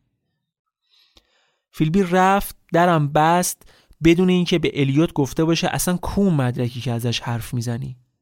قبول داشت که مجرمه و الیوت هم حواسش به این موضوع بود. فرداش فیلبی سر ساعت چهار دوباره اومد همونجا و دو تا کاغذ از جیبش در آورد تو این کاغذ یه سری اطلاعات در مورد فعالیتاش تا پایان جنگ جهانی دوم یعنی سال 1945 نوشته بود. ولی اطلاعاتش انقدر بیارزش بودن که عملا هیچ فایده ای نداشت. اما از یه جهت دیگه به درد می‌خورد. از این جهت که بالاخره از فیلبی اعتراف گرفته بودن که توش گفته بود برای شوروی جاسوسی می‌کرد و زیرش هم امضا کرده بود. الیوت بهش گفت ببین برادر این دریوریایی که اینجا نوشتی به درد من نمی‌خوره. اگه واقعا مسئولیت می‌خوای و نمی‌خوای که محاکمه بشی باید ریز به ریز اطلاعاتتو بهم بدی. یه لیست بهش داد از کسایی که تو وزارت خارجه و سازمان اطلاعاتی مشکوک به جاسوسی بودن گفت بگو ببینم کدومشون جاسوسن. فیلبی یه نگاهی به این لیسته کرد دید نصف بیشتر اینا الان جاسوسن که بخواد همه لو بده که هیچی دیگه. گفت نه من کسی رو نمی‌شناسم. الیوت پیش خودش گفت همین که یه روزه تونستم ازش یه اعتراف امضا شده بگیرم فعلا کافیه. بعدش فیلبی الیوت رو دعوت کرد خونش. گفت پاشو واسه شام بیا پیش ما. الیوت هم گفت باشه به یاد اون قدیما. شب با همسایش رفت خونه فیلبی و دید فیلبی دراز به دراز افتاده رو زمین و زنش هم بالا سرش رو می‌زنه تو سر خودش. چی شده؟ چی نشده؟ دوباره انقدر خورده که مس از حال رفته. فرداش دوباره بازجویی ها ادامه پیدا کرد و چهار روزم طول کشید و فیلبی هر بار اطلاعات بیشتری می‌داد. ولی هنوز برای بریتانیا کافی نبود. اونا اسم جاسوسه شوروی رو می‌خواستن ولی اون فقط اسم کسایی را داده بود که تو خود شوروی بودن و بهشون دسترسی نبود. الیوت هم دیگه اینجاها لحنش کم عوض شده بود. اول می‌گفت اطلاعات بده تا مسئولیت بگیری و بری دنبال زندگیت ولی الان می‌گفت این مسئولیت دادنه بستگی به این داره که ما چقدر از اطلاعاتی که میدی راضیم. بعد از چند روز بازجویی کردن به الیوت خبر دادن که ادامه بازجویی رو بده به فلانی و خودش بعد بره یه مأموریت جدید. اونم گفت باش. واقعا خودش هم از نظر روحی براش سخت بود که بشینه جوره فیلبی ازش اعتراف بگیره. ولی تا موقع هم کارشو واقعا خوب انجام داده بود. الیوت مسئولیت سپورت به یه آدم دیگه. ولی بعدش ماجرایی پیش اومد که واقعا قضاوت کردنش سخته. اینکه عمدی بوده یا صحوی. الیوت هیچ نیروی مراقبی واسه فیلبی نذاشت. هیچ میکروفونی تو خونهش نذاشت. هیچ چیزی که نشون بده فیلبی تحت نظر و دارن کنترلش می‌کنن وجود نداشت. الیوت رفت و دقیقا فردای رفتنش فیلبی با یه کتاب تو دستش رفت تو بالکن آپارتمانش وایساد پیغام واضح به رابط روسش رسید. عصر همون روز فیلبی و رابطش توی یه کافه گمنام توی بیروت قرار گذاشتن و فیلبی داستان رو تعریف کرد. رابطش هم بلا فاصله پرید سفارت و هماهنگی ها رو انجام داد و به فیلبی هم خبر داد که هر وقت سر ظهر از بالکن دیدی کتاب به دست از جلوی آپارتمانت رد میشم بدون که وقت رفتنه. چند روزی گذشت و اون نفری هم که جایگزین الیوت بود زنگ زد به فیلبی که همدیگر ببینیم و یکم صحبت کنیم. فیلبی گفت اگه میشه بذار واسه یکی دو روز دیگه الان زیاد شرایط روحی خوبی ندارم. می‌خواست زمان بخره. اونم خیلی سپیچش نشد گفت باشه. همون روز فیلبی و همسرش هم به یه مهمونی دعوت شدن و فیلبی هم قبول کرد که بعد از چند روز بالاخره از خونه بزنه بیرون. برم مهمونی. بارونم میومد شدید. فیلبی تو بالکن داشت قهوه می‌خورد که دید بله یه نفر کتاب به دست بالاخره که رابطش هم باشه از جلوی خونش رد شد. جلی پرید به همسرش گفت که یه کار فوری پیش اومد و بعد بره ولی خودش به مهمونی میرسونه. ساعت شد هشت خبری ازش نشد. همسر و بچه‌هاش هم توی مهمونی منتظر اون بودن. شد نه خبری نشد. صاحب مجلس گفت دیگه ما شما می‌خوریم حالا تا فیلبی بیاد. شد دوازده شب خبری نشد. همسرش برگشت خونه ببینه اونجاست دید خونه هم نیست. خیلی نگران شد. پیش خودش فکر کرد حتما بلایی سرش آوردن یا دزدیدنش. زنش ابدا چیزی از فعالیت جاسوسی فیلبی نمیدونستا فکر می‌کرد تنها کارش همون روزنامه نگاریه زنگ می‌زنه به همون جانشین الیوتو میگه که فیلبی گم شده. اونم میگه نگران نباش الان من مالا میشم میام اونجا. همزمان که اون می‌رفت خونه فیلبی یه ماشین دیپلمات هم از سفارت شوروی در بیروت راه افتاد سمت بندر. سرنشیناش کی بودن؟ فیلبی رابط روسش و یکی از کارمندان سفارت. همون موقع تو بندرم یه جاسوس روس یه ملوان روس و سیامس کرده بود و حسابی داشت بهش حال می‌داد. این ملوانه کسی بود که فیلبی قرار بود با هویت اون سوار کشتی بشه. فیلبی با استقبال ناخوده کشی تجاری روسیه وارد عرشه شد و بلافاصله هویت جدید و لباسای گرمش رو بهش دادن و دو تا شیشه هم به افتخارش باز کردن. حالا خونه فیلبی چه خبره؟ نماینده الیوت به شکل عجیبی خونسرد نشسته بود رو مبل. همش هم به همسر فیلمی می‌گفت آروم باش به هیچ هم زنگ نزن. تا صبح که ببینیم چیکار باید بکنیم. شوکه نبود. انگار انتظارش داشت. تازه دو سه صبح بود که به لندن خبر داد که فیلمی ناپدید شده. جالبتر اینه که وقتی به الیوت هم خبر دادن خیلی زود رسید بیروت. انگار خیلی هم از لبنان دور نشده بوده. مستقیم رفت خونه فیلبی و خیلی سربسته به همسرش گفت تو که می‌دونی شوهرت یه آدم عادی نبوده پس نگران نباش. دمدمای صبح کشتی روسی خیلی هول نصف بار و خدمه رو جا گذاشت و رفت. رفت و فیلبی هم با خودش برد. از فیلبی تو روسیه مثل یک قهرمان استقبال شد. روزنامه ها تیت زده بودن سلام آقای فیلبی. تا هفته ها بعد از فرار فیلبی دولت هنوز علنی اعلام نکرده بود که اون پناهنده شده. می‌گفتن ناپدید شده. همسرش هم می‌گفت شوهر منو دزدیدن. واسه همین چند هفته بعد از فرار فیلبی وقتی یه نامه بهش رسیده بود که فیلبی ازش خواسته بود بیاد مسکو فکر می‌کرد برای اونم تله گذاشتن. تا اینکه آخر سر الیوت تونست قانعش کنه که فیلبی واقعا یه جاسوس روس بوده. در مورد فرار فیلبی واقعا حرف زیاده. یه سری معتقدن که فیلبی رو خود دولت فراری داد چون اولا ترجیح می‌داد همچین آدمی دیگه وارد بریتانیا نشه. دوم اینکه محاکمه کردنش هزینهش خیلی برای دولت زیاد بود.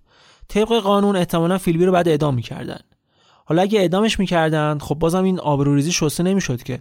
حتی ممکن بود رابطهشون با شوروی هم خیلی بدتر بشه. اعدامش هم نمی‌کردن همه می‌گفتن که چرا اعدام نشده. ولی خب این فقط در حد فرضیه است دیگه چون طبیعتا دولت تکذیبش کرد. ولی به هر حال همسر فیلبی هم با خاص خودش و برخلاف نظر الیوت با همانگی سفارت روسیه رفت پیش فیلبی. فیلبی تو مسکو یه امارت مجلل گرفته بود. کارش شده بود خوندن روزنامه های چند هفته قبل لندن که با تأخیر رسیدن دستش. یه وقتایی هم میشه رادیو بی بی سی رو گوش می‌کرد. اونجا مکلین و همسرش هم شده بودن تنها دوستشون مکلین همونی بود که با برجس فرار کرده بودن. برجس هم همون سال به خاطر نارسایی کبد مرده بود. اینقدر که الکل خورده بود. حالا یه چیز جالب بشنوید. یه سال بعد از حضورشون تو مسکو همسر فیلبی میره آمریکا که پاسپورتش رو تمدید کنه. وقتی برمیگرده می‌فهمه که فیلبی بهش خیانت کرده. با کی؟ با همسر مکلین. لعنتی تو قربت هم به زن تن و دوستش رحم نکرد. واقعا آدم نمی‌شد ازدواجش هم به هم خورد دیگه. همسایش هم سال 64 ترکش کرد و بنده خدا سه چهار سال بعدم تو لندن مرد. فرار فیلبی یه ایل آدمو به دردسر انداخته بود. عالی رتبه ترین آدمای امای 6 هم بازجویی شدن. حتی الیوت. بازجویی های الیوت که خیلی طولانی بود. چون رفیق صمیمیش هم بود داستان شده بود براش شدید. ولی آخر تونست ثابت کنه که بیگناهه. چند ماه بعد فرارم فیلبی نامه به الیوت نوشته بود که آره من متاسفم برای این اتفاقات ولی یادم هم میمونه که تو همیشه هوای منو داشتی. بیا یه قراری بذاریم که با هم رو در رو صحبت کنیم. من می‌خوام یه سری چیزا رو برات توضیح بدم ولی بدون اینکه کسی خبر داشته باشه. فیلبی فکر می‌کرد که الیوت از رو عمد آزادش گذاشته بود که فرار کنه. تو نامش هم مثل قدیما خیلی صمیمی باش حرف زده بود. انگار که مثلا همین اتفاقا یه سوء تفاهم ساده بوده. الیوت کارت می‌زدی واقعا خونش در نمیومد و سرخ شده بود از عصبانیت وقت نامه رو خوند. باز یاد همه اون آدمایی افتاد که فیلبی کشتن داده بود. جواب نامش هم توی یه جمله کوتاه داد که یه دنیا حرف پشتش بود. نوشت از طرف من سر مزار ولکوف گل بذار. ولکوف همون افسر روسی بود که می‌خواست پناهنده بشه. اگه یادتون باشه فیلبی لش داده بود و شوروی هم خودش و زنش اعدام کرده بود. به حال فیلبی تا آخر عمرش با همسر جدیدش نه همسر مکلین با یه زن جدید دوباره تو مسکو زندگی کرد و حتی کتابی هم به عنوان زندگی نامه چاپ کرد که با ویرایش کاگبه منتشر شد. پر دروغ و بزرگنمایی در مورد سازمان اطلاعات شوروی بود. خلاصه اینکه داستان فیلبی هم سال 88 1988 تو 76 سالگی توی بیمارستانی در مسکو تموم شد. بعد از مرگش براش یه مراسم باشکوه گرفتن و خاکسپاری خیلی مجللی براش برگزار کردن. چند دهه بعدم یه تمری برای یاد بودش چاپ کردن که دوتا نیمرخ فیلبی رو رو به روی همدیگه کشیده بودن. انگار یه جورایی داشتن دو وجه شخصیت این آدمو نشون می‌دادن. اما الیوت الیوت تا آخر عمرش یاد فیلبی بود. رفیق آدم می‌خواد داشته باشه اینجوری داشته باشه انصافا. اون آخریا دیگه خیلی کینه ای نسبت بهش نداشت. ولی یه وقته که یاد دوسته کشته شدهش میافتاد بازم عصبانی می‌شد. یه چتری داشت که موقعی که جوون بودن از فیلبی گرفته بودش. چتره رو همیشه پیش خودش نگه داشت تا سال 1994 که مرد. 6 سال بعد از فیلبی. اونم قبل از مرگش یه کتاب نوشته و داستانه جاسوسی توش تعریف کرده بود. حالا اسم کتاب چی باشه خوبه؟ هیچ وقت یه مرد رو از رو چترش قضاوت نکن.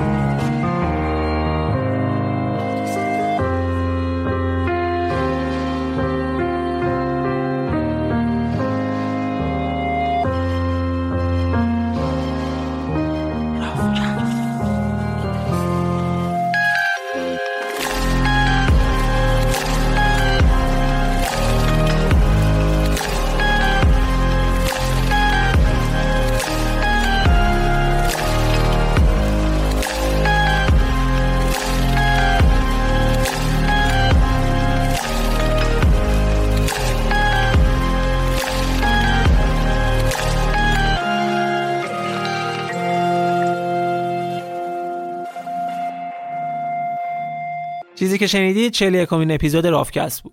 اپیزودهای رافکست رو از سایت پادکست رافکست آر و تمام اپلیکیشن پادکست می‌تونید بشنوید. شبکه های اجتماعی ما رو فراموش نکنید تلگرام توییتر اینستاگرام. کلی مطلب تکمیلی هست که اونجا منتشر می‌کنم و یادتونم نره که بزرگترین حمایتی که می‌تونید از رافکست بکنید معرفی کردنش به بقیه است. کلا بزرگترین حمایتی که از کل پادکست های فارسی می‌تونید بکنید معرفی کردنشون به بقیه است. و الان هم دقیقا من می‌خوام همین کارو کنم. می‌خوام بهتون یه پادکست معرفی کنم. پادکست راوی. راوی پادکستیه که توی هر قسمت داستان زندگی آدمایی رو تعریف می‌کنه که یه چیزی یه چالشی تو زندگیشون ماجراشون رو برای ما شنیدنی کرده. قطعا اگه داستانشون رو گوش کنید مثل خود من مشتری پرپ و قرصش میشید. لینک این پادکست هم توی توضیحات اپیزود می‌ذارم که راحتتر پیداش کنید. کشش ندم بیشتر از این. خیلی مخلصم. دمتون گرم.